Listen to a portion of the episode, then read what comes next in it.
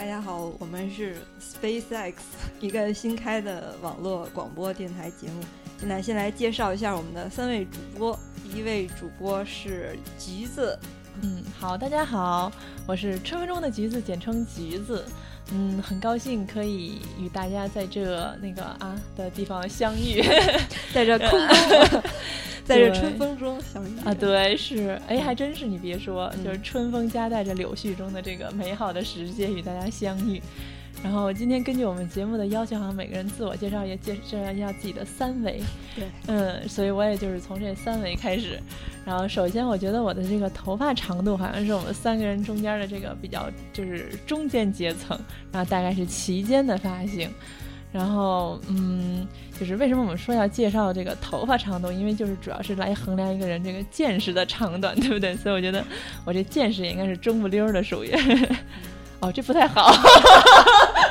我说，我说，怎么你看着我笑呢？对我们，我们有一位主播是头发非常的长。对，不，我只是想说啊，中庸之道。嗯，然后如果说是视力的话。对我，我两个眼倒是那个两个眼睛的视力都还比较的，一直都是那种那种稳步的那个那个齐头并进，对。然后两个眼睛都是三百度，所以这个你看啊，就是如果真的是说见识的长短，就是说从视域的角度上来讲，应该就是也没多远。然后之后呃第三个维度，我们就要讲一下那个什么穿的鞋号哈。我觉得这个就还是有故事，因为好像我从小学开始就经常不仅是成人的鞋。就是 买不到号码，经常得买男鞋，因为我好像从小学三年级还是几年级开始就穿三九的鞋，而且小孩不都说不能穿小鞋得放吗？所以那时候可能就放的还挺大的，反正就得各种。后来反正很长时一段时间都是穿的男鞋，我现在已经基本稳定在了三九，但愿这个情况不要继续恶化。下面就是蚊子，嗯，大家好，我是蚊子。嗯，就是就是四害之一的那个蚊子，然后就说那个，既然也要介绍一下这个三维，我就刚才说那头发最长的那个，就正常吧，大家像见识一样长，对，然后那还不够长，然后 是要多长？眼睛的话就比较奇葩一点，就两个眼镜正好是就一个近视，一个远视。远视主要就是先天眼睛就不好，然后所以就配了一个远视镜。但是近视的那部分呢，就是说后来又虽然就是这边是远视，但那边就是越看就是看书完以后就越来越就近视了。但是最后还沾上了散光，所以就同一副眼镜，就是说各种那个形式都凑齐了。呃，鞋的话，其实这个就是以前没有。脚的号码这个没有跟你交流过，其实我也是就是三九的鞋，然后偶尔还是可以穿四零。握手 握手，我也是大的脚。对啊，然后每次就说，就一跟别人说起来，别人就说啊，这难道这就是马皇后的那个大脚马皇后的鞋号？我们这都是注定要那个啊，站得稳，要走遍天下，要读万卷书，还要走万里路。走万里路就是要靠我们的，就是脚越走越大。对对。那嗯，我来介绍一下自己，我是瓶子，就是那个喝水的瓶子。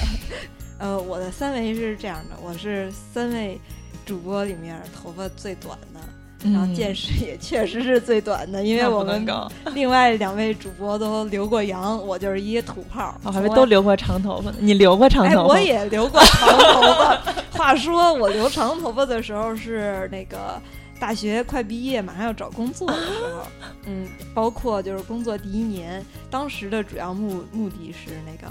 第一是因为失恋了，然后被男友甩了之后，想改变形象，变得女性化一点。当然也并没有什么卵用，然后第二是那个想骗骗一份好工作，以一个乖乖女的形象，然后这些目的都那个达到或过期之后，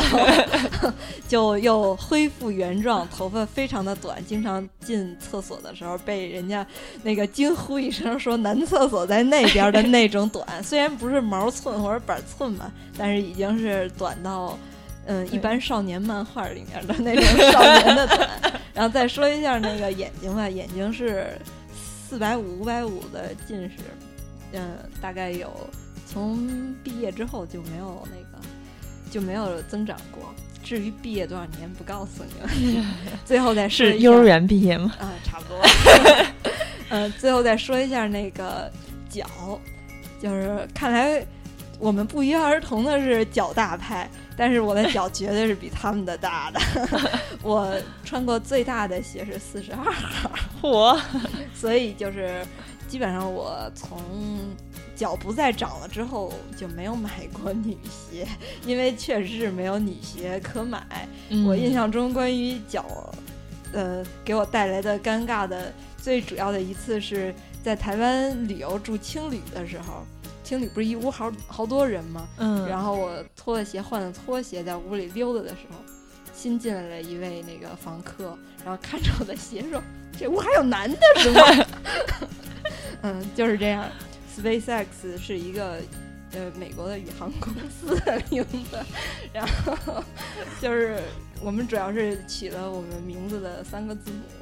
拼在这儿，我觉得还是可以有一个寓意的呀。他们的那个老板当年不就是对航天航空知识毫不了解，然后自己从头开始看书，然后最后一直做到他们的火箭真正的可以回收，然后还能落在海里。我觉得这跟咱们就这个录节目的这个过程比较相似。对，以后全国的十四亿人口以及全球的六十多亿人口，肯定都会了解到我们这个另一个 SpaceX，并且还会被原来的那个公司告我们侵权什么的。对，而且就是说，也是表示，就是说，这个空间什么都可以聊嘛。对对，就是也有这么一个寓意。对对，那那还那还不错吧？就是一个胡扯淡的节目，嗯。然后那个我们暂时是现在三位主播，然后未来可能会根据不同的话题再请一些嘉宾，或者是因为主播们其实的大本营也都不在那个国内，所以到时候要不嗯不得已换主播的话，反正毕竟我们是 SpaceX 嘛，什么都可以往里装。然后今天我们做第一期试录的节目是想要讲一个话题。这个话题是由前一段时间，虽然不知道这个节目什么时候播，但是是前一段时间的一个新闻。这个新闻当然也是一个非常庸俗的娱乐新闻，就是一个叫包贝尔的男明星，我不知道他为什么红的，干嘛的，你知道吗？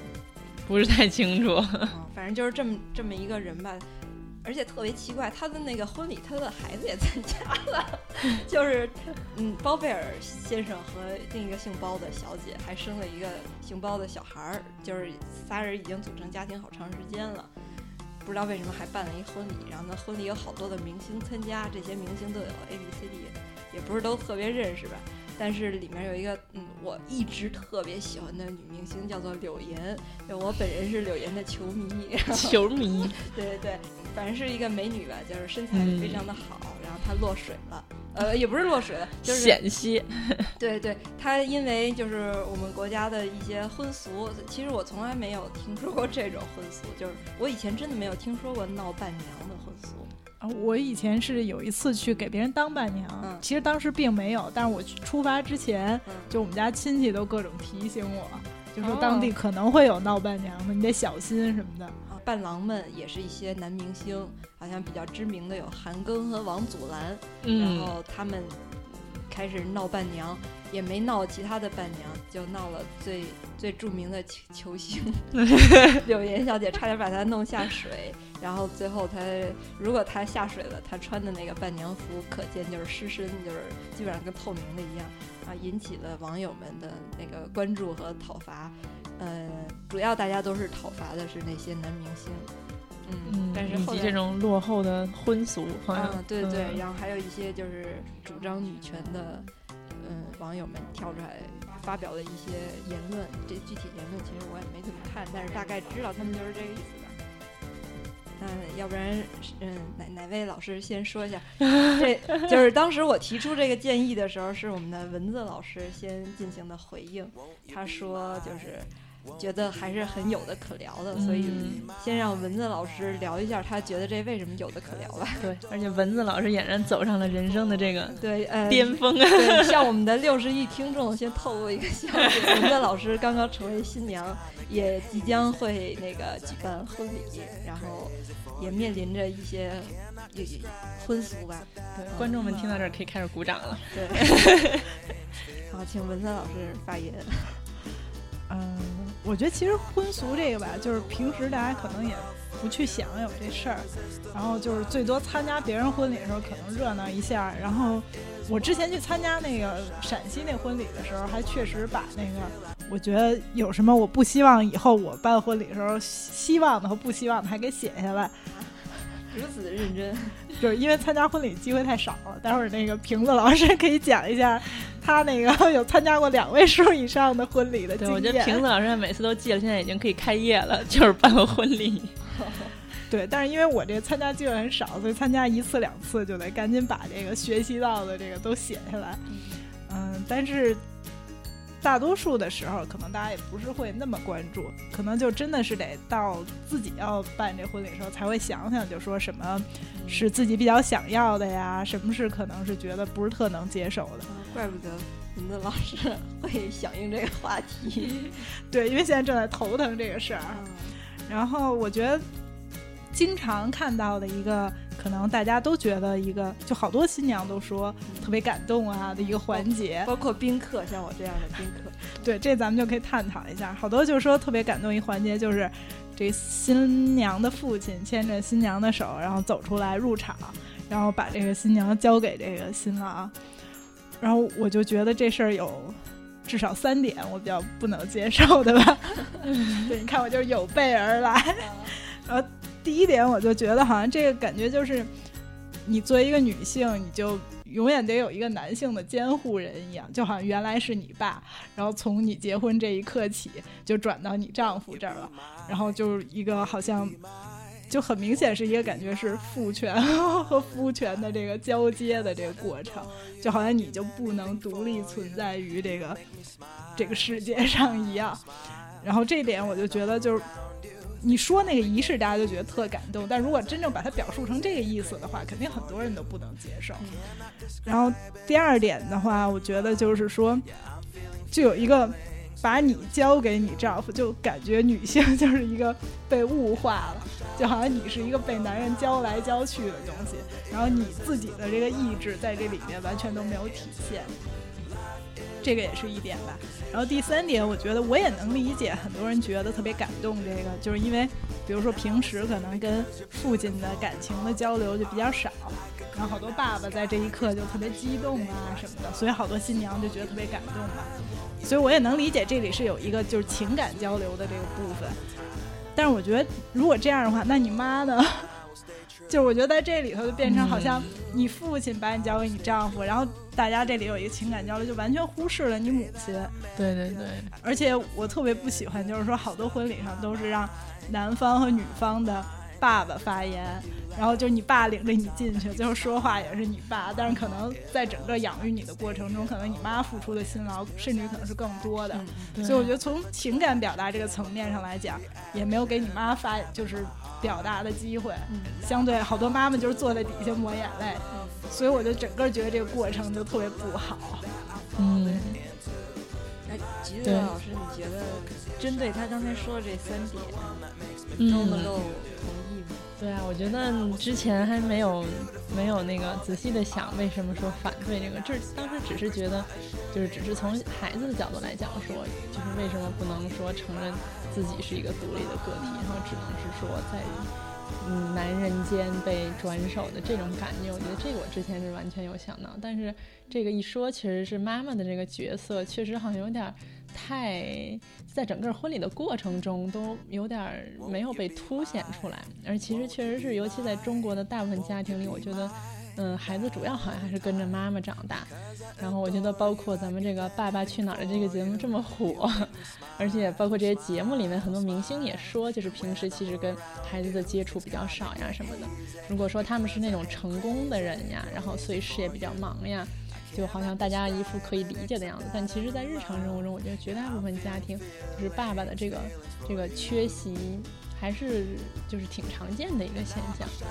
而且，我觉得我最近不是还那个刚刚被人家安利了那个北哎北大毕业的一个号称全国最著名的心理咨询师武志红，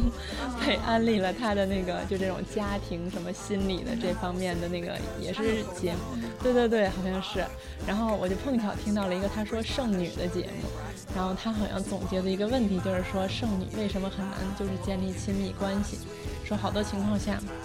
就是因为就是因为那个。嗯，在家里的时候，爸爸就是接触的比较少呀，然后都是跟妈妈在一起，然后妈妈又可能就是多少都会有抱怨嘛，因为毕竟一个人负担了本应是两个人承担的这些义务啊责任。然后都会对爸爸多有怨言，所以女孩就特别容易就是对男性，就尤其和男性的这种关系呀，本来就疏远，然后想象也是这种，就是某种程度上这种敌对，甚至可能有一些轻视了这种的想象。所以他等他每次真的一要进入那个亲密关系的时候，他就会下意识的对他有这种。这种情感就是包括可能有这种这种冲突的，就顶撞的这种思想，以及就是说对他可能有这种轻视的这种感觉，所以就导致很难真的能建立起来这种平稳的亲密关系，这种相亲相爱的这种，我觉得其实说的还挺有道理的，就至少感觉上好像是是有这种有这种关系。而且我觉得很大程度上，就是一个人对一件事的想象，往往就会慢慢的引导一个人把这件事做成他想象中的那样。所以我觉得这确实是在家庭中就给大家制造了一个这个对男人的想象。然后之后就像你说的，到结婚的时候，确实都是他们来代表整个家庭来发言，代表整个家庭来把这个女儿然后送出去组建新的家庭，确实也是觉得不公平哈，是不是？哎，我对这个就是母亲这个角色在婚礼上倒是有不同的见闻，并不是说我有不同的看法。就是我参加过的婚礼是由母亲来代表女方的家庭来发言的，就是我觉得这个也不是一个，呃，就是说父亲把女儿交给新郎，好像都是由父亲交给的，但是后面有那发言的，有的时候是由母亲。嗯，可能也是跟这个家庭的那个父母的知知识文化呀，或者什么相关的。我觉得这个就发言这一点，好像不是就是约定俗成，都是大家可以商量。对，然后就是像六十亿听众朋友们，再透露一点，就是评论老师已经结婚好长时间了，诶，当然也没好长时间吧，就结婚了几年，对，就。最资深的，我们中间，对，其实其实也没有，嗯，虽虽然还是个少年吧，但是 结结婚了几年，就是我仍然认为男性是家庭当中的顶梁柱，嗯，对，就是我是一个就是在这方面还是比较顺从于男权的这么一个人。平常我们这三位主播在交流的时候，我也经常就是会跟他们 表达，我认为女性在中国的那中国社会上的那个权益，并没有我们想象和呼吁的那么那么高。对这个，这这个是我对就是妈妈在婚礼上的这个角色的一一些见证，我对男性在家庭当中的看法。毕竟他。就是在我们这个社会上，我觉得就是男性肯定是不是说像我们还在上学的时候，男生嗯小的时候男生没有女生劲儿大，然后后来男生没有女生学习努力，进入社会当中，我觉得还是一个男男权主导的社会，因为你在体力上，在精力上。然后以及在你的生理构造上，的心理的承受能力上，我觉得多数还是男性比较强一点。然后我觉得作为一个女性，就是对他们有一些依靠，自己也是一个比较放松的事儿，就是没必要给自己那么多压力。嗯，毕竟半边天也是只是半边天嘛。嗯，争个谁强谁弱，我觉得也没什么太大意义。就我还更愿意你比我更多担当一点。我觉得之所以，比如说在生活当中，在工作当中，我要多担当一些，是因为我对别人不行。当出现了一个我觉得行的人，我觉得他可以比我多担当，让我放心，比我做得更好，那就随他去吧，让他担当多一点，不是挺好的？当然，当然这个扯远了，这是个能者多劳的逻辑，是一个非常实惠的，就是跟那个跟我们的婚俗有点远离了，嗯。所以，我觉得就是说，正好其实也是知道，就是说社会上有这种相对来讲传统上可能更这样，所以其实我也能理解，就是说，因为比如说父亲把女儿的手交给丈夫，这本身是原来是西式婚俗中的一部分，但是很多西式的婚俗。只是部分的拿到中国被大家普遍接受了，这是其中的一条嘛，是属于被大家很可能接受的最最好的一条，就大家最容易接受的。其实也是因为它比较相对来讲和我们的这种传统观念啊契合度比较高，所以大家就觉得这个哎这个是最能那个选择性的拿来最容易接受的。对，虽然中间我们还加了好多什么跳火盆呀什么之类的传统节目。我虽然没有办过婚婚礼啊，但是就是我有回我老公家，就是他们村儿里有办过喜宴，但是我在那个角色完全就是一个也也是类似于演员吧，我没有参与策划什么任何，因为我之前就问过我老公，就是有什么要求没有，然后他说没有要求，你就那个嗯，基基本上就是端茶倒水要钱。嗯 差不多就是这么一个要钱这部大家都挺喜欢的。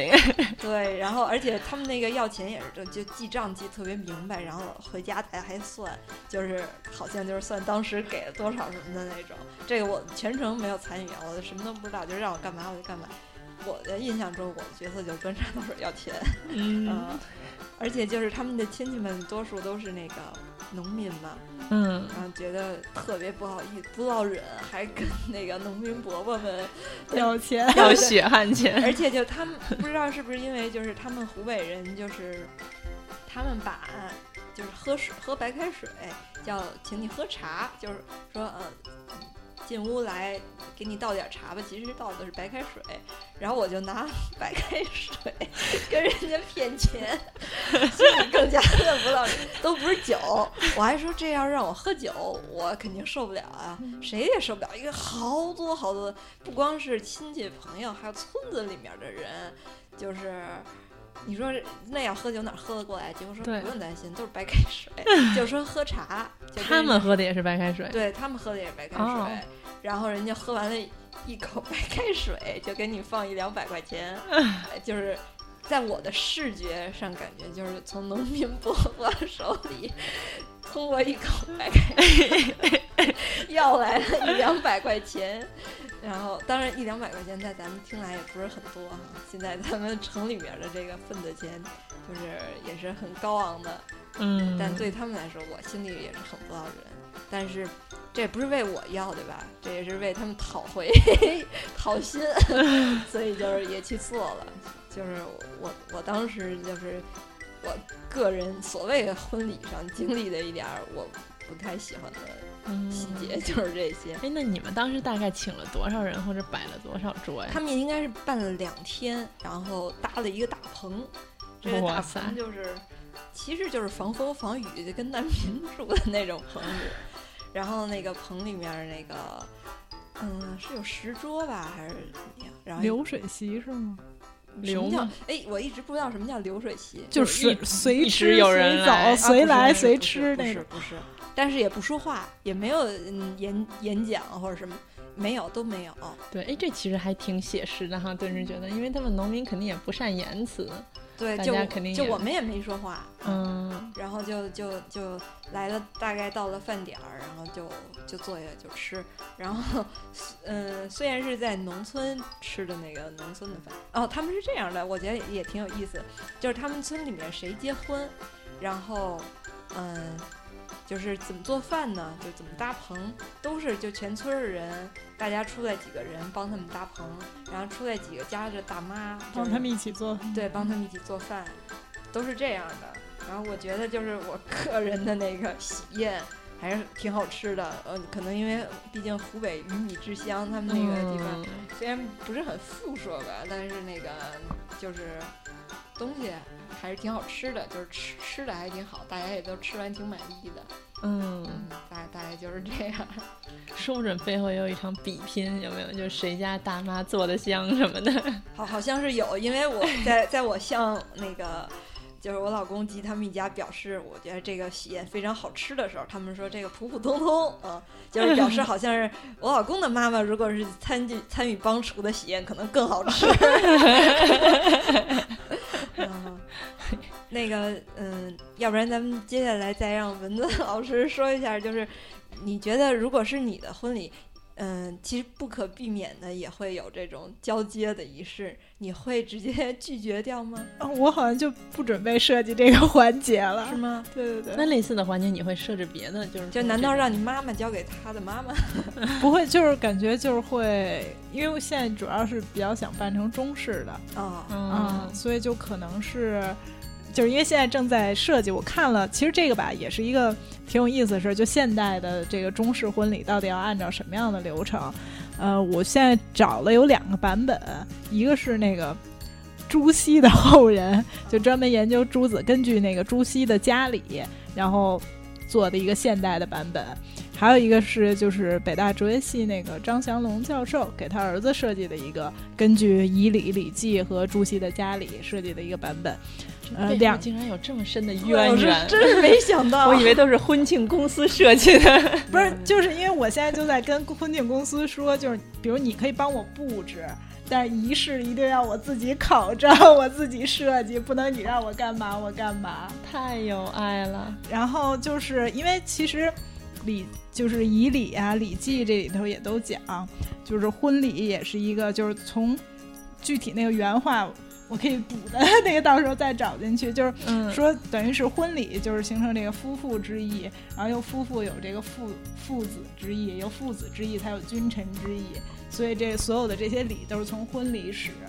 所以就是婚礼是这里头特别重要的一个环节，而且就是官婚丧祭嘛，就原来的这四大礼仪。然后官礼就因为成人的这个原来是。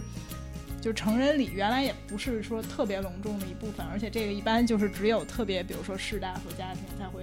举行。然后祭礼和丧礼呢，现在慢慢也就都相对来讲更合流一点。对，所以实际上最主要的就是婚和丧，就所谓红白事儿这两种。然后，所以就是可能以前，呃，丧礼是更更最重的一种。但是就说你从这个人伦的这个角度，刚才讲，就婚礼也是。就是礼仪之始吧，嗯，所以以前的这个规矩是特别特别多的。然后呢，就可能是，但是因为以前的这个礼都是从原来的什么纳采、纳吉、问名，就等于是从你在婚礼之前是一大堆，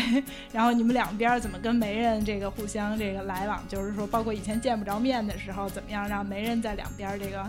说和呀，什么要。包括问名字、问这个时辰啊，什么问八所谓算八字儿这种。对。但是现在的话呢，要想把，所以我看刚看的这两套，就是说做的这个现代版本的婚礼，都是把就是其中的一些礼仪集中到这一天来举行。所以在一天的时候呢，就是说可能先是会男方的家庭由这个新郎或者新郎的父亲，就是说呃，相当于祭祖，告诉祖先就。要不是是他自己告诉，要不就是他父亲告诉说我要给我儿子在这一天给他就是娶媳妇儿啊这样，然后呢就是说，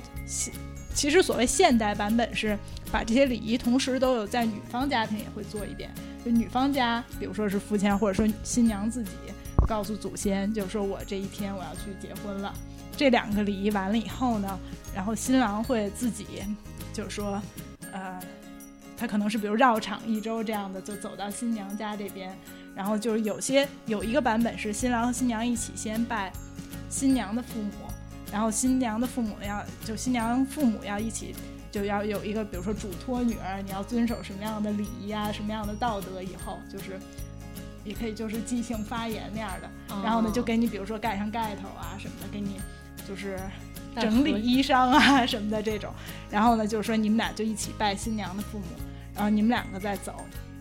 走的过程中呢，他还有就是说象征这种，就是以前是新郎要替新娘牵马，然后但是现在他有一些就是说这里头就表示你们两个既有前后的这种就是夫妇之意的部分，又有亲的部分，就是他要就表达情感的部分，然后呢，就是说再带你走到。新郎的父母这边，然后就说拜天地，然后拜新郎的父母，然后再夫妻对拜这样的。嗯，所以我觉得这里头呢，可能就是说，给双方的父母都有一个表达的机会。然后新郎的父母也是，新郎去出就去新娘家之前，有父母都要替你那个整理衣冠，然后替你比如说要戴上那个红花，然后有一些那个要。就是叮嘱你、教育你的话。嗯，然后我觉得就这这种就给父母双方都有一些发言的机会也，然后就是。就我可能比较想采取这个形式，对对对，而且我觉得这个里面其实有这么一个次序哈，就是也感觉挺好的，就是有会有这种一个完整的过渡的感觉，从这个新娘家一直到这个新郎家。对，而且我觉得最重要的一点吧，其实就是说西式婚礼，它我是觉得，如果你真的是信教，在教堂那很好，嗯，那如果你不信教的话，你用西式这个婚礼，其实好多地方其实它是就没有那么强的意义感。对，但是我觉得中式之所以要用这个呢，就是说你拜天地，然后你拜祖先、拜父母，然后夫妻对拜以后，就是我觉得是一个就是有天地有祖宗见证你们俩结成这个婚姻，嗯，所以呢，就是其实从根本上吧，我是觉得说，就是人说以后就是。你说怎么什么山盟海誓啊，爱情怎么样啊？就都是你个人的感情和你个人的，就是说我这时候的心愿也好，或者誓言什么也好。但这些东西相对来讲是。不是那么牢固的一个，就是说以后你生活中面对困难啊 什么的，你都可能会动摇嘛。就咱们说实话，就是说都会。我明白了，都会动摇的嘛。嗯。然后那你说，而且我觉得就是说，一方面你骗别人很容易，然后你骗自己其实也不是那么难。但是我觉得我多少还是相信说，你不管是西式的在上帝面前见证也好。还是说中式的，在这种天地祖先面前见证也好，嗯，你是有一个对你其实是有一重约束的，对，有一种敬畏心哈，对对对，我是觉得这个就特别重要，对，而且我觉得就是说你夫妻，你说你现在有多爱他什么的，这事儿过两天碰见一更好的也说不准，但是你说两个人真正说行过一个特别庄重的礼仪的话，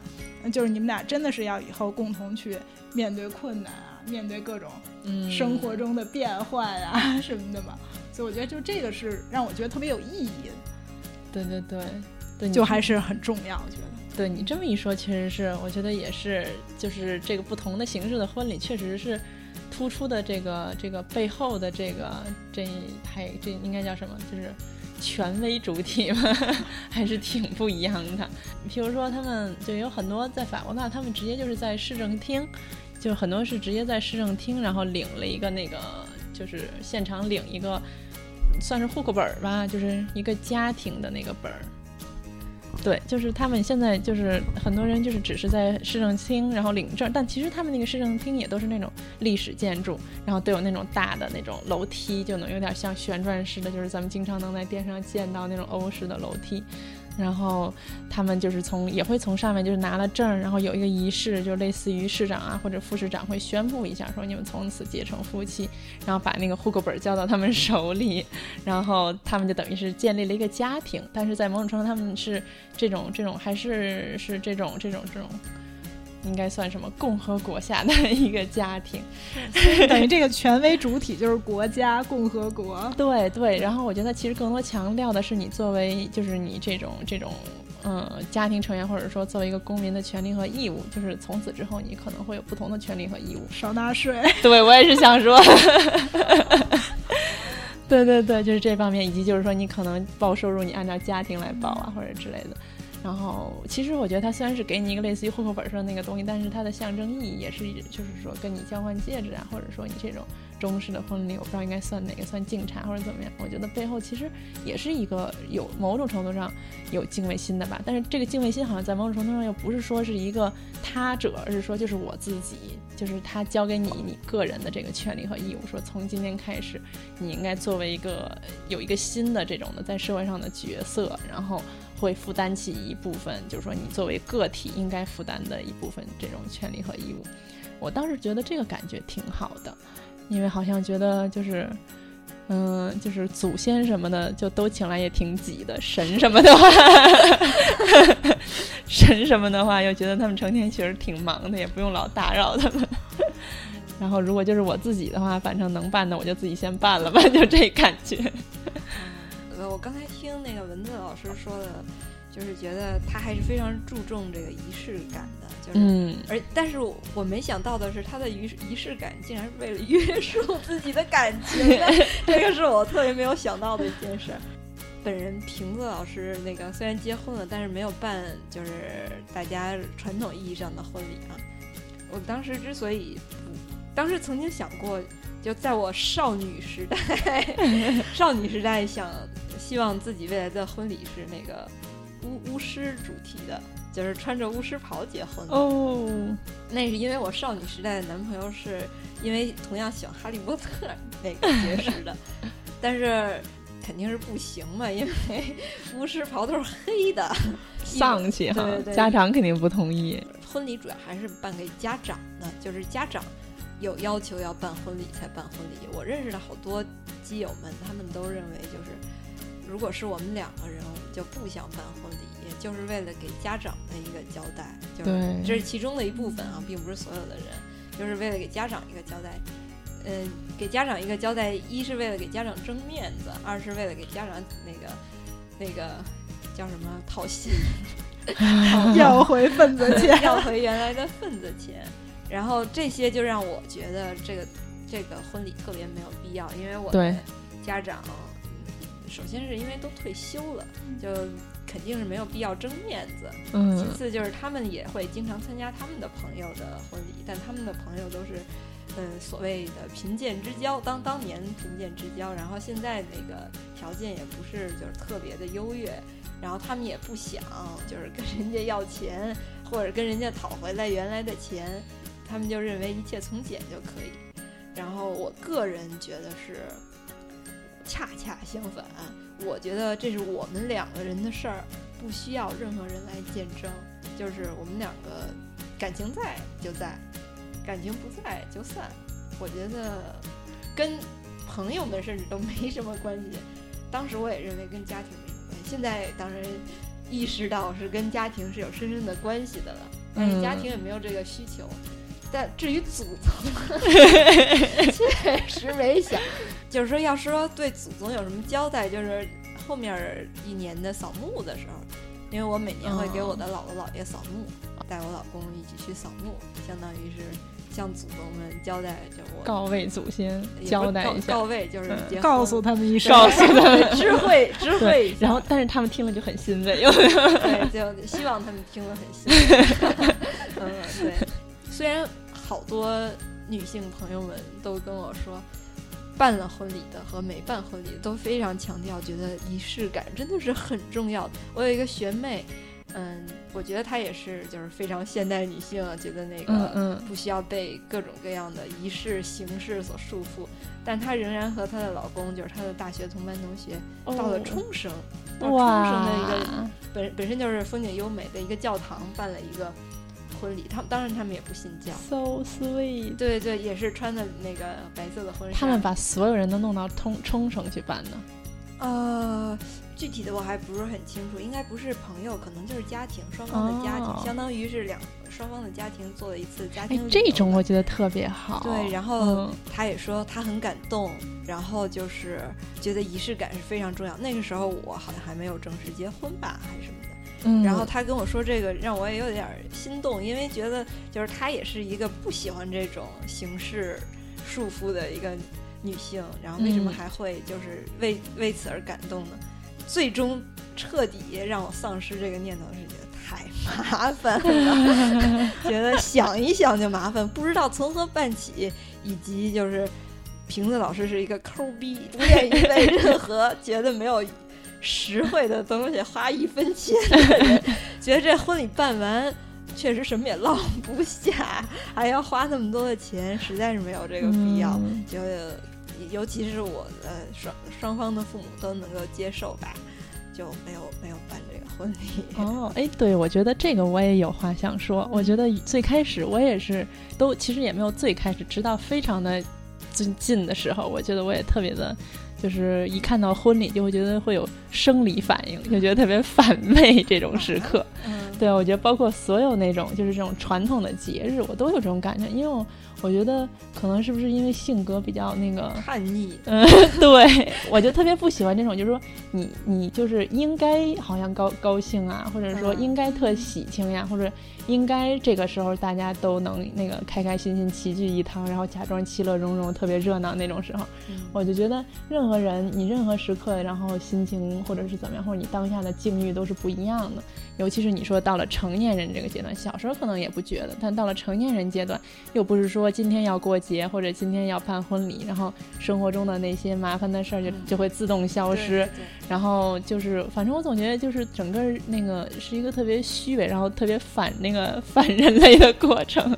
所以我就总觉得一到那个场合下就觉得好像人是被这种仪式性的这种社会制度给框住了。嗯，关于这个问题呢，布迪厄 还写过一篇文章。谁谁谁？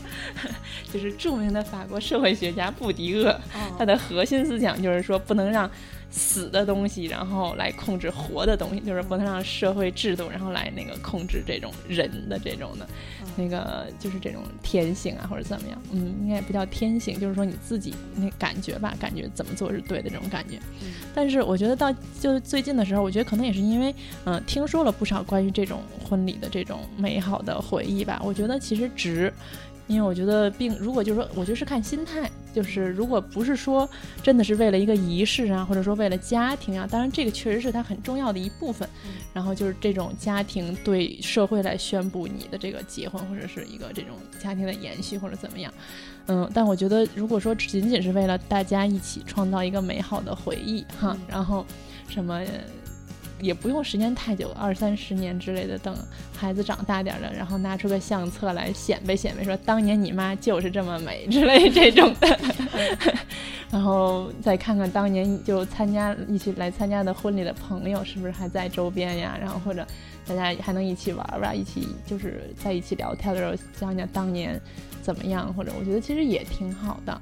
然后我觉得他们其实就像你刚才说，哎，是你刚才说吧，就是说他们有那个两家一起去冲绳。嗯，我觉得他们这种婚礼形式其实挺多的。反正我在法国有听说过，他们就有那种两个家庭，就等于是那种什么，就因为他们都不是独生子女嘛，所以就是你包括父母的那个兄弟姐妹、自己的兄弟姐妹，然后这一批人，然后什么侄，就是什么什么表哥表姐，然后什么侄子什么侄女，一群人，然后譬如说在山里，然后租两个那种小木屋，那个对他们来讲其实都挺。便宜的，然后大家就都住在一起，我觉得这个特别好，因为它真的是能让两个家庭有没有就是互相融合在一起。因为其实本身这两个家庭互相是不认识，顶多就是父母可能一起吃过几顿饭呀什么的，然后大家都不知道对方是个什么样的家庭、什么样的人呀，然后也没有什么共同话题呀什么的。然后可能，嗯，一直等你们两个人一起过生日的话，然后如果互相有个什么事儿说一说，家里人也不一定特别理解，也不知道这事儿到底怎么回事儿。嗯，所以我觉得这个机会就是可以让两个家里的人都互相认识，然后一起玩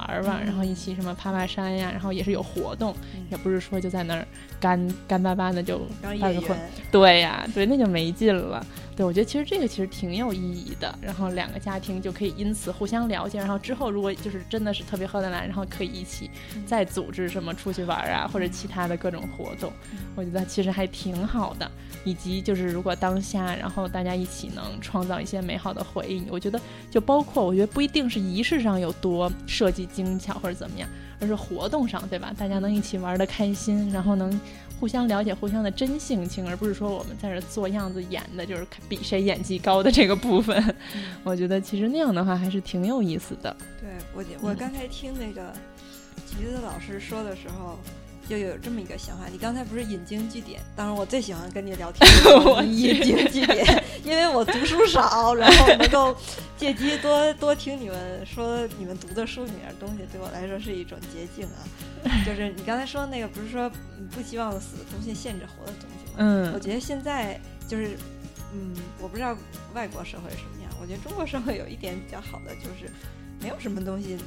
就是没有一个非常固定的东西能够限制所有人，就是你可以选择，就是像我学妹那种，他们是这样选择，像学呃像文字老师 他是想做另外的中式的选择，像我是做出就是就是彻底什么都没有的选择，然后有些人就是完全交给婚庆公司非常俗套的选择，我觉得就是有各种各样的选择，就是你及你的家庭想花嗯想。做到什么样的形式都能够满足你。我觉得这个这个还是现在就是没有那么牢的一个，就是说所有人必须得完全按照完全一样。我觉得这也是我们今天能够聊这个话题的基础，就是因为太不一样了。有选择的，对对，就是是各各地同一地的各家儿，同一家儿的不同的兄弟姐妹都不一样，所以我觉得，所以你说这个风俗，大概是一个，它还是一个什么样的？就是按理说，所谓的一个东西，它应该是有套路的吧？就按现在经常说的，就是你这个套路太深，不按套路出牌什么的。但是我总觉得好像咱们现在没有，并没有。其实现在中国就是一个，就是各种礼仪什么的都是在一个很变动啊，然后大家选择很。很多很宽泛的一个时期嘛，嗯，你可以走西式，可以走中式，可以结合，可以你自己设计，你也可以主题。其实像巫师主题啊，现在也有很多年轻人，包括那个我前两天看到，就是有时候现在多看一点这种信息，他就说我想要一个什么大森林里的主题，然后呢，他所有的那些装饰就都是那种花儿啊，什么给大家送的礼物都是什么小。那个喜糖盒都是小木墩子，一打开上面有小鸟啊什么的，就都可以啊。就是其实是一个，就是现在给你发挥的空间其实非常大的。所以其实你就说是仪式的这个部分，实际上也不是说用死的东西来限制你自己，而是一个你自己选择的过程。其实你去选择这个的时候，你就知道你自己真正想要的是什么。其实有的时候真的可能你没想这之前，你反而是一个特别模糊的概念。你自己去想的时候，包括两个人在这个过程中去沟通，其实就是能看出来你们都想要的是什么。你们能不能包括就是说，呃，跟对方怎么磨合呀，跟对方怎么妥协呀？两个人如果想要的不一样的话，怎么沟通的更好啊？嗯，所以其实是一个，也是一个挺有意思的过程。对，就并不是那个仪式本身，你准备这个过程，其实挺有意思的也。对，等于是两个人一起办的第一件大事儿。对，也有一点这种感觉。不是一般都是装修吗？买房子贷款谁家来出什么的，这才是两人达成一致的，就达成结婚这些前提的大前提。这里可能就主要是涉及到比较多细节。嗯嗯，对你可能比如说商量谁家出钱买房子，是一个暗自角力的过程。对，但是这个就是好多事儿，是因为你需要一件一件、一件一件落实，有好多小的东西一点一点去那什么，所以确实其实也挺考验两个人的这个沟通能力啊、交流能力的。我觉得从这个意义上来讲，也挺有意思的。对对对，确实是。哎，刚才你说就是我看。就不是看你，就听你刚才说了这么多，就是感觉你还是对这个婚礼充满期待以及非常用心的。嗯，那其实大家经常会说，嗯，就是想在婚礼上把自己最好的一面展示给别人。那最好的一面，就说明就没有再比这更好的一面了，对吧？那你对这个问题是怎么看的呢？这个倒不太，因为你说什么是最好？首先，我觉得最好就也没有一个。标准，因为你刚才不是说过了这一天，对，就我就很反对这种想法，就是说你在这一天好像是最好啊，或者最美啊什么的，然后好像过了这一天，我觉得隐含的就是说，因为有很多婚礼中，这也涉及到各地的婚俗嘛，就包括什么那个去接亲的时候，就百般拦着不让新郎进呐，然后给让新郎这个求那个那什么呀，然后就好像。要让新郎付出特别多，然后把新娘捧得特别高一样，好像其实我觉得背后隐藏的，就所谓包括那些说你这天什么就可能要最漂亮啊，什么都有一种好像假设就结婚这个就是一个，就好像你人生的巅峰一样，但实际上就是根本其实。这哪儿和哪儿啊？就根本说不上嘛。对，而且我觉得那种隐含的，就是说，好像对女性最大的定义还是从婚姻来讲，嗯就你人生巅峰不是说你，比如说学术上或者事业上有什么成就，不是说你那个大学毕业或者说拿到什么学位，不是你工作上怎么样，而是说你这天你嫁出去了，这一天就是你的那个人生巅峰。我觉得整个这个这个概念预设就很不对嘛。嗯，所以我虽然觉得婚礼很重要，但是我觉得这跟我人生。不管是就是波峰波谷，整个这些都没关系。嗯，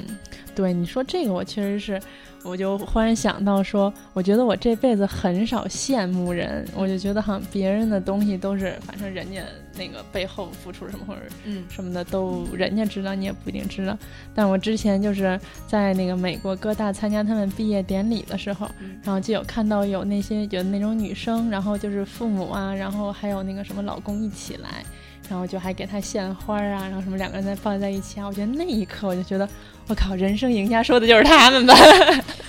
就真的是有那种特别真实的羡慕的感觉，嗯。因为你就觉得就是他，就像你说的，就是说毕业啊或者怎么样，这也是他人生的，反正你无论说是一个起点，还是说是一个，但总是就是挺重要的一个时刻吧。嗯。然后这个时候，他有可以想象到的所有最亲密的人，可以跟他分享这个时刻，然后他们在一起可以一起为他高兴。我觉得他是一个人生的巅峰，就是你整个人都是一个可以快乐到一个巅峰的一个时刻。我觉得那个时候，我就觉得他就觉得特别幸福，因为他是当下是被全学校的人，甚至全所有人的祝福，然后并且又被自己受身边的人就是那种深深的爱着那种感觉，觉得特别棒。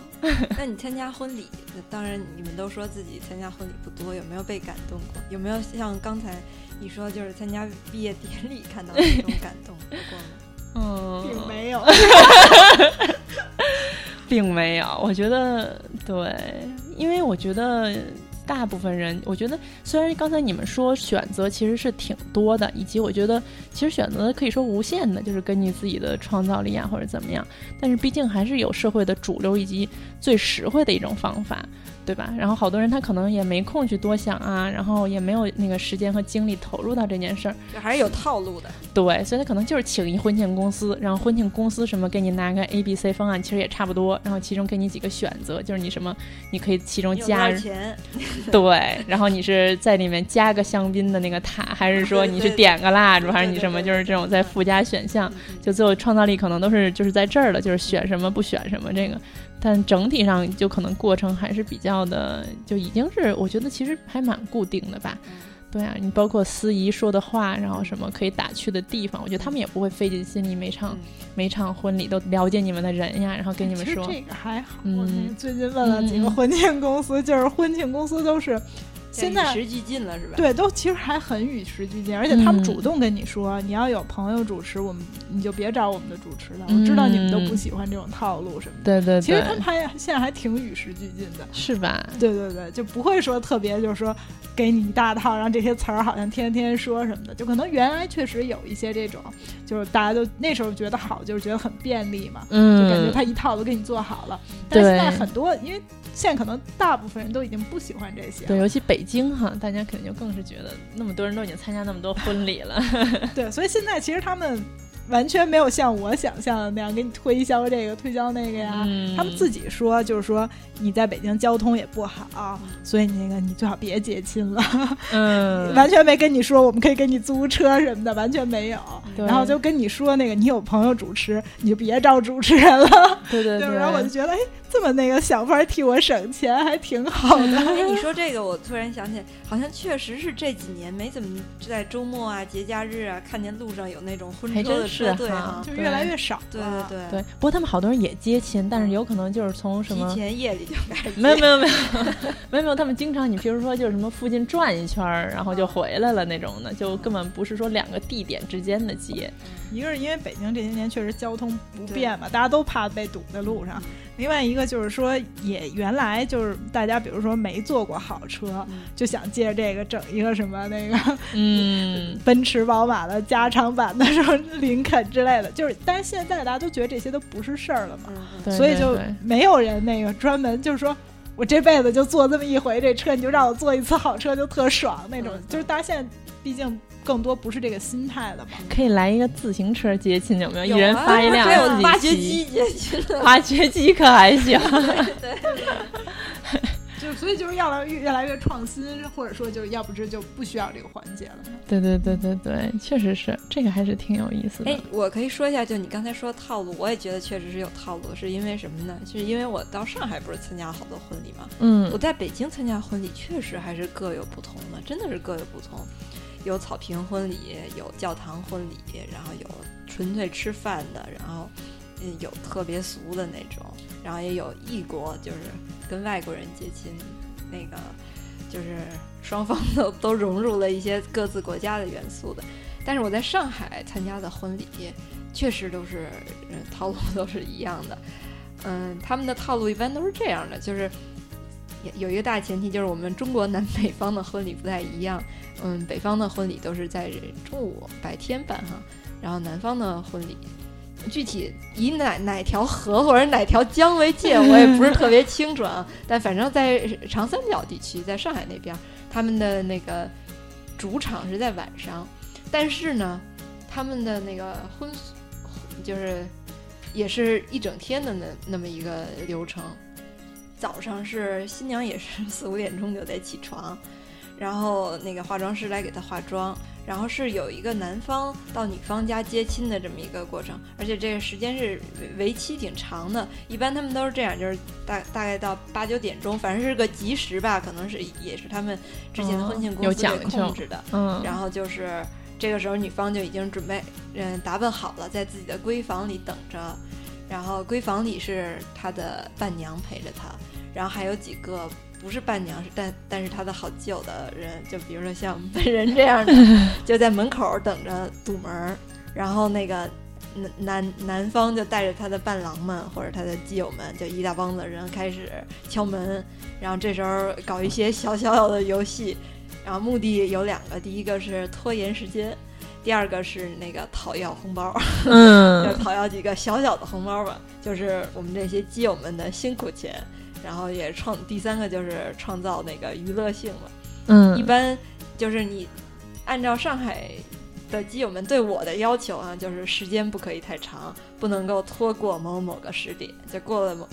就是娱乐项目在那时间之内必须得结束，结束之后就进来，进来之后就是进闺房，嗯，见着姑娘，然后献上戒指，好像是单膝跪地献上戒指，然后嗯，相当于是。把姑娘带到那个厅里来，姑娘的父母坐在厅里，然后他们那边是给，嗯，双方给姑娘的父母敬茶改口，然后姑娘的父母在这儿给他们红包，就在自己姑娘家给他们红包，然后呢，嗯，一大团人簇拥着这个新郎新娘下楼上车，然后开车到新郎家，哎，哎，不对，中午一般就是在这个新娘家吃饭了。然后下午呢，就是拍外景儿，就是中断了一下，拍外景儿是有有在所租的宾馆里拍外景的照片儿，就是他们的婚纱照呢，就是之前肯定是拍过了，但是在那婚礼当天，因为好多朋友们参与，所以他要跟伴娘们还有他们的朋友们一起拍照片儿，有道理。然后就是室外的。嗯，我我参加过的和我没赶上，本来也可以参加的有，就在宾馆的花园里面的，然后也有那个去黄浦江岸，就是那个外滩那边，或者是那个浦东那个滨江大道那边去拍的，然后我觉得也挺好，但是这个就很麻烦，化妆师也得跟着，然后我们一人拎一包，然后还都新娘之前都给我们写上哪个包里有什么，千万别 丢了，然后。一大堆人浩浩荡荡的去拍外景，然后拍拍到下午差不多时间，然后再浩浩荡荡的到那个婚礼现场。这个时候相当于就是，相当于是把新娘接到了新郎家，其实就是接到了新郎所，就是接到了婚礼现场。嗯，然后双方是在这个婚礼现场，在给新郎的父母献茶改口，然后进入那个。嗯，这这时候就有的是进入一个司仪主持的这么一个仪式，有的可能就是比较精简，这就进入后面就是你们常见那个套路。但前面这个套路基本上都是都是从新娘家开始，然后接接接，然后接到婚礼现场，然后进入这个婚礼现场就也有切蛋糕啊，也有敬酒啊，也有那个新郎新郎新娘父母的发言啊什么的，后面都是都是差不多的。然后就是晚上一块吃这顿饭。所以它的时间是很长的，所以我每次要是去要是去上海参加婚礼，都必须得算计着，我得在他们结婚的，就是婚礼那一天的头一天晚上到，就是因因因为如果我是在当天到的话，前面那些我都没法参加了。我只有一次是前面那些没参加，是因为我的那个，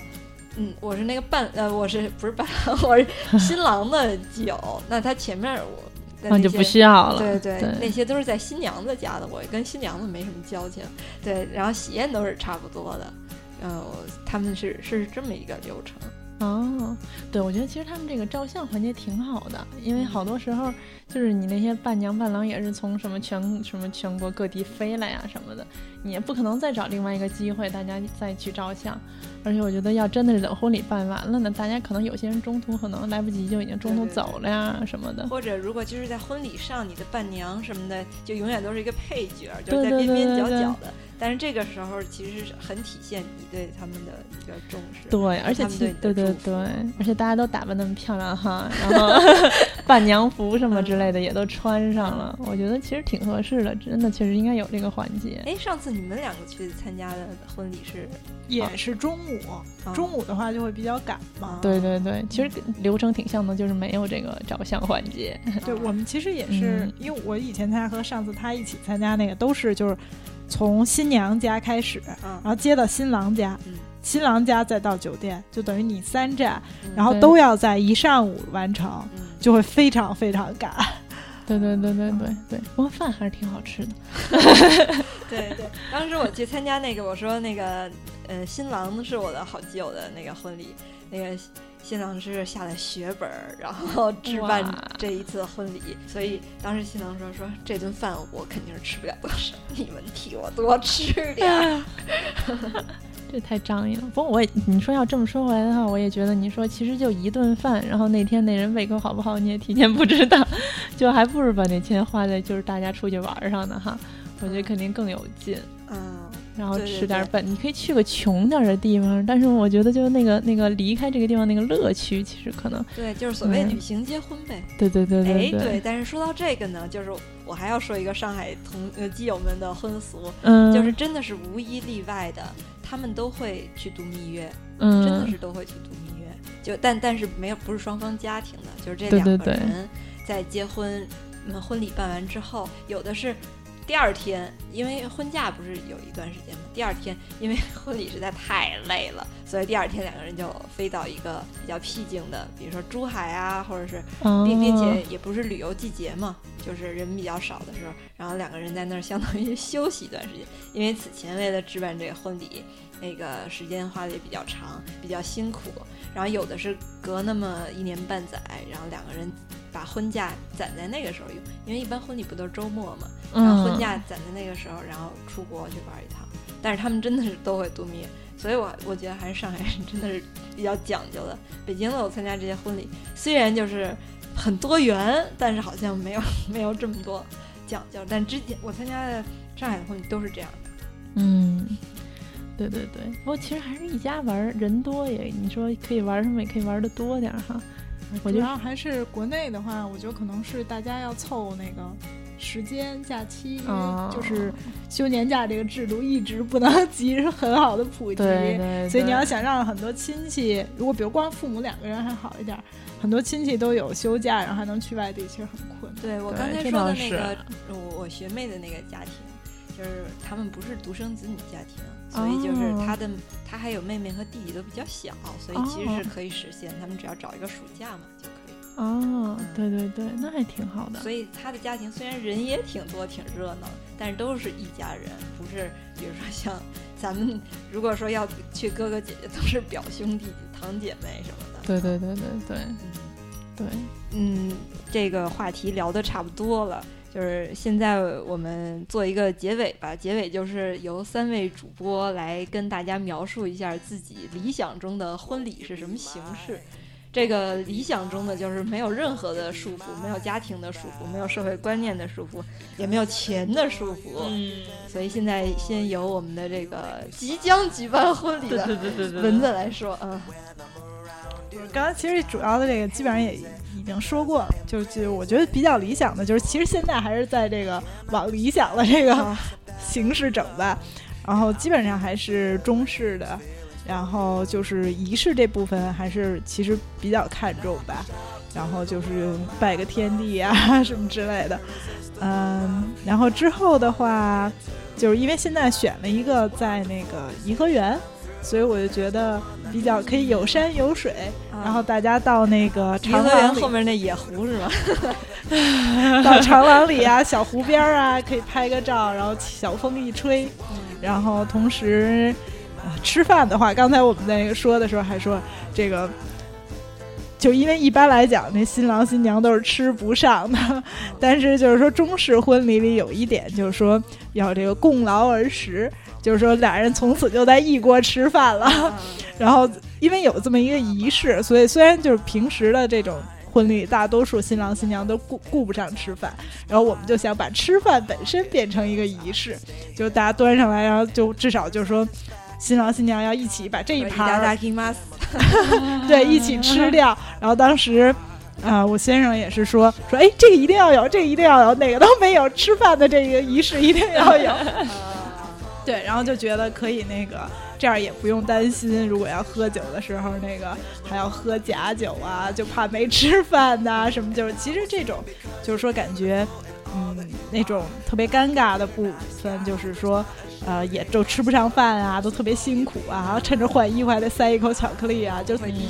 对，就最好不要有这种，就是感觉都是表演给别人看的部分，然后尽量是把这种大家在比如说一个盘子里开始，从此以后就在一锅里吃饭了，这个其实也是很重要的一部分吧。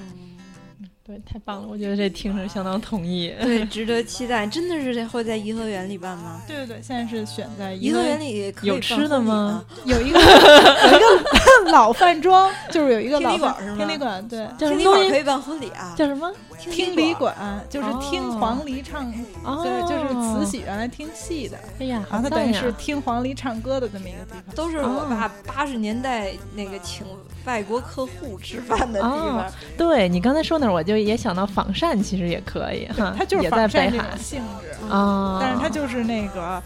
服务什么的比较国营，比较八十年代风。对，肯定的。那那也不会有特别多桌，是吧？对，而且其实也就相对来讲，就比五星级酒店肯定要便宜那种，是吗？对，我还以为那儿会特别贵呢。不会，因为没人去那儿办婚礼。哦，他就等于没有那种特殊的价钱哈。对，而且他也不收服务费，就是他啊，他没服务其实。哎，那你们到时候就是穿穿着唐装是吗？对，可能就是中式礼服。那你们现在去定制了吗？就刚开始看，还没定。我当时同学就是毕业走红地毯的那个仪式的时候，有好多人专门去苏州定制，就是那边好像是又便宜又好。对，这其实咱们可以下次再聊一个，就是就是全世界，我那天刚看完，全世界百分之七十的婚纱是中国产的，中国百分之七十的婚纱都是苏州产的，所以就是全世界这就是百分之五十了吧，将近都是苏州产的。但是他们现在呢，也面临着就是说经济转型升级，然后要怎么创造中国制造啊？所以就是原来都是可能是给别人粗加工什么的，然后都是卖特别便宜。但现在要创造自己的品牌啊什么的，要涨价。对啊，就就是你要涨，因为人力成本也上升了嘛。对，你要想涨价的话，你就得有自己的设计。所以实际上就是中国的这个，就是苏州的婚纱也是整个中国经济转型的一个缩影。所以咱们可以下回好好聊。这是中国。讲好中国故事 必须下回这得另开一趴。还真是，咱们也可以给他们高中同学贡献点范文。没错，没错。嗯，行，那这就是蚊子理想当中的婚礼，也是我们即将参与的一个最接近现实的婚礼。对啊，下面请橘子来讲一下自己天马行空想象中的婚礼。对，这其实也也有点现实背景，是跟之前那男朋友，我们俩还之前稍微有点想象过一点，因为当时主要想的是在中国和法国之间。然后先介绍一下橘子之前的前男友，男朋友是一个法国人，法国人。对，所以当时想说找一个中间的国家，然后其实正中间差不多是伊朗那块儿，可能不太方便去，所以当时想的说斯里兰卡也不错，然后价格又便宜，又是海边儿，而且对中国也特别友好。对对对，而且我当时看了他们那会儿还真的挺便宜的，所以我觉得可能就是虽然跑远点，但是其他的花费应该也不会太高。嗯，所以当时那么想，但想说既然咱们今天说的这个就是并没有什么金钱或者什么的限制，可能就不斯里兰卡了吧？就去伊朗了？不是，伊朗好像最近确实是要。开放旅游的样子，然后，嗯，我想可能类似于就是，嗯，大洋洲周围的小岛之类的吧。我之前看人家拍过纪录片，就新几内亚那边其实特别的美。而且就是它整个环境吧，就是又比较自然，就是自然风光是那种特别美的那种，这种小岛，也不像是说是那种巴厘岛啊那种就已经被驯化了的小岛那种感觉，就是大家住个那个什么海上的小屋那种，就特别就已经完全被建设好了。他们那块儿的小岛还是那种山山野风光，然后有的什么大大石洞啊什么那种，就感觉好像那个特别有那个探险的那种感觉。然后周围住的那些村民也都是，就是还是反正你要说的话，可能文明的那个进程相对落后，但是就是完全可以是不同的风情的那种感觉吧。我觉得要是能去那边的某一个岛上，然后办一个，应该还挺爽的。就吃也不一定要吃多好，反正就吃点本地的，我觉得大家可能也挺开心的。就是海鲜呗。老北京轰炸大鱿鱼，对，肯定是有不少海鲜，我觉得。然后，但山珍应该也有啊，他们岛上也有什么那些山呀什么之类的，反正就吃点他们本地的呗。然后好吃不好吃就再说，大家尝个新鲜。嗯。然后我觉得参与的宾客，你会请我们到新几内亚？必须来，必须是先留下那个证据。必须我们不用花钱。嗯，那个。这就开始这不是金钱没有限制吗？对，那必须不能花钱。然后对，不过我我想的吧，其实也不一定就是说住的特别好或者怎么样，就假装那个跟人家那块有旅馆似的。我觉得我也不知道有没有这可能性哈。但类似于他他们那块的那种民宅，就就是我不知道他们有没有这种的，就反正类似于民宿那种的，然后可能就住在人家里，然后咱们反正弄点床上的用品什么的，弄干净点呗。我觉得应该也挺有意思的，假装融入一下当地人生活，然后就类似于什么，就是亲朋好友，然后就是一群人这样，大家也可以一起玩一段时间，住一段时间，然后最好流程拉的长一点。当然，就是前提也是咱们这不是假装想象，就是大家都有时间嘛，大家都已经退休了。反正以礼一个礼拜起跳吧，就大家一起在那儿，而且我觉得那块儿应该挺好玩的，就是类似于你说，无论是潜水呀，你无论是爬个山呀，然后无论是钓个鱼啊什么的，应该活动挺多的，就能一起玩的东西应该不少。然后大家就吃吃喝喝，水果什么的，我估计嘛也应该不少哈。想的真细致。对啊，就是吃喝玩乐，我觉得应该都可以满足。然后就是大家可以一起玩这种一个礼拜，然后互相可以认识，可以组织。我觉得就是我，我想，我觉得吧，就是那个核心思想就是跟公司搞拓展差不多啊，叫 TB building。对，对对对，然后就是组织点活动，然后那个假装就是增强点大家的那个互相之间的距离，然后假装，对，就是到时候是不是真是这样发展就不一定了嘛，就也不强迫嘛，对吧？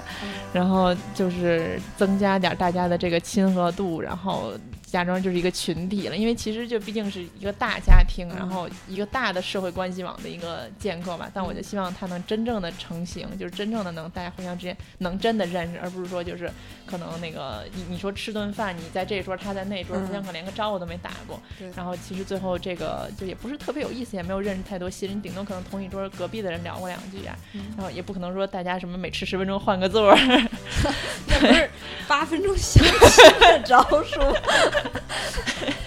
当然有很多人的那个参加婚礼的目的带带着相亲。对，我觉得好像经常能就是婚礼上还能凑成对儿这种感觉。这都是电影里面的桥段。真的吗？好吧。那仪式呢？仪式就我倒觉得也不一定太就是说多严肃吧。不是严肃，肯定还是要严肃的。真的吗？不能滑稽吧，总不能开。我觉得可能可以分开，就比如说仪式，就是类似于什么领个证，然后领证那天可能叫几个朋友啊什么的，在门口大家一起见证一下领证的那个瞬间，然后一起照个相，然后这件事儿就结束，然后再一起去就是这种玩一圈这种的。你说顶多就是，比如说到那儿第一天晚上怎么着，大家大吃一顿呗，然后就是吃，吃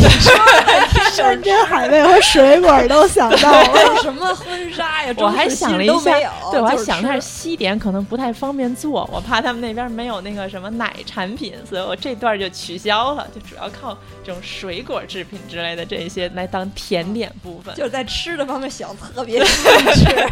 关于婚礼什么仪式，两个人两家庭都没有。没有人还要 team building 呢，对对对，还要一块背摔是吧？滑杆儿不，那就不能背摔了对吧？也不是锻炼那个胆量什么的，你信任就可以什么大家一起什么站到个什么大山洞的顶上，然后从上面跳到海里之类的这种的，嗯，蹦极玩命，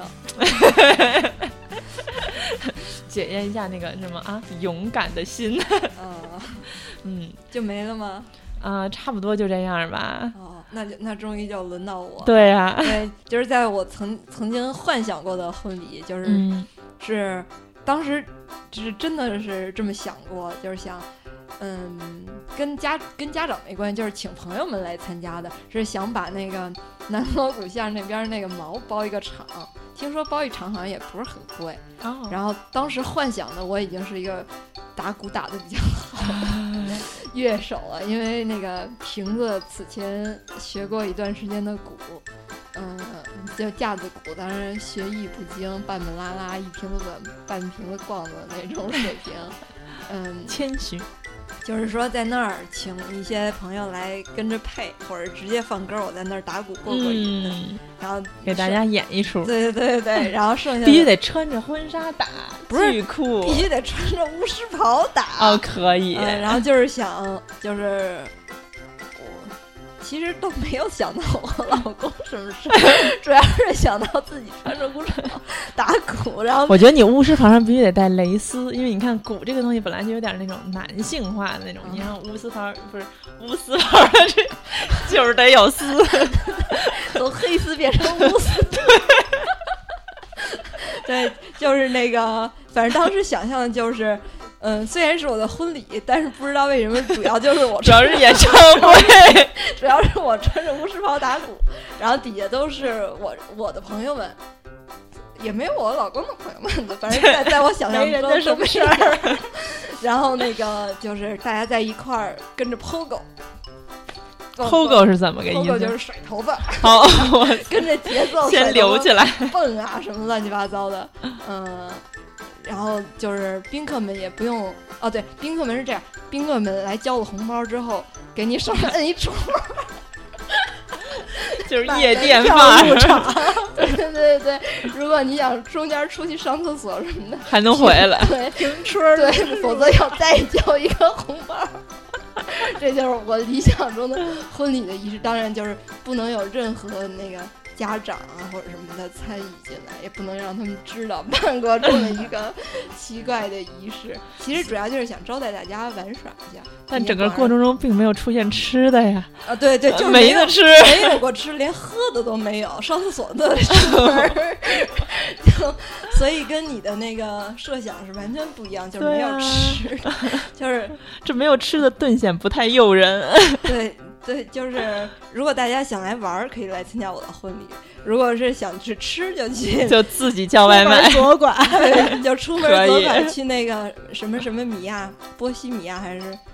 你刚才说那什么？啊，那是个啥？你你刚才说那小岛什么的？新几哦，新几新几内亚，哇塞，有点远。就出门左转去新几内亚 参加那个都是吃的的 就可以了。行，那我们特别今天的酷节目就到此结束，不知道什么时候能够播出，希望大家喜欢。嗯，嗯，行，那你们还有没有再要向观众告别的？哦，对啊，那要是真的播出了，然后也有人听到这儿的话，我觉得还是感谢大家的耐心和忍耐。啊，希望大家能给我们在各种各样的平台上点赞、订阅、收藏、转发。对，然后这时候不就应该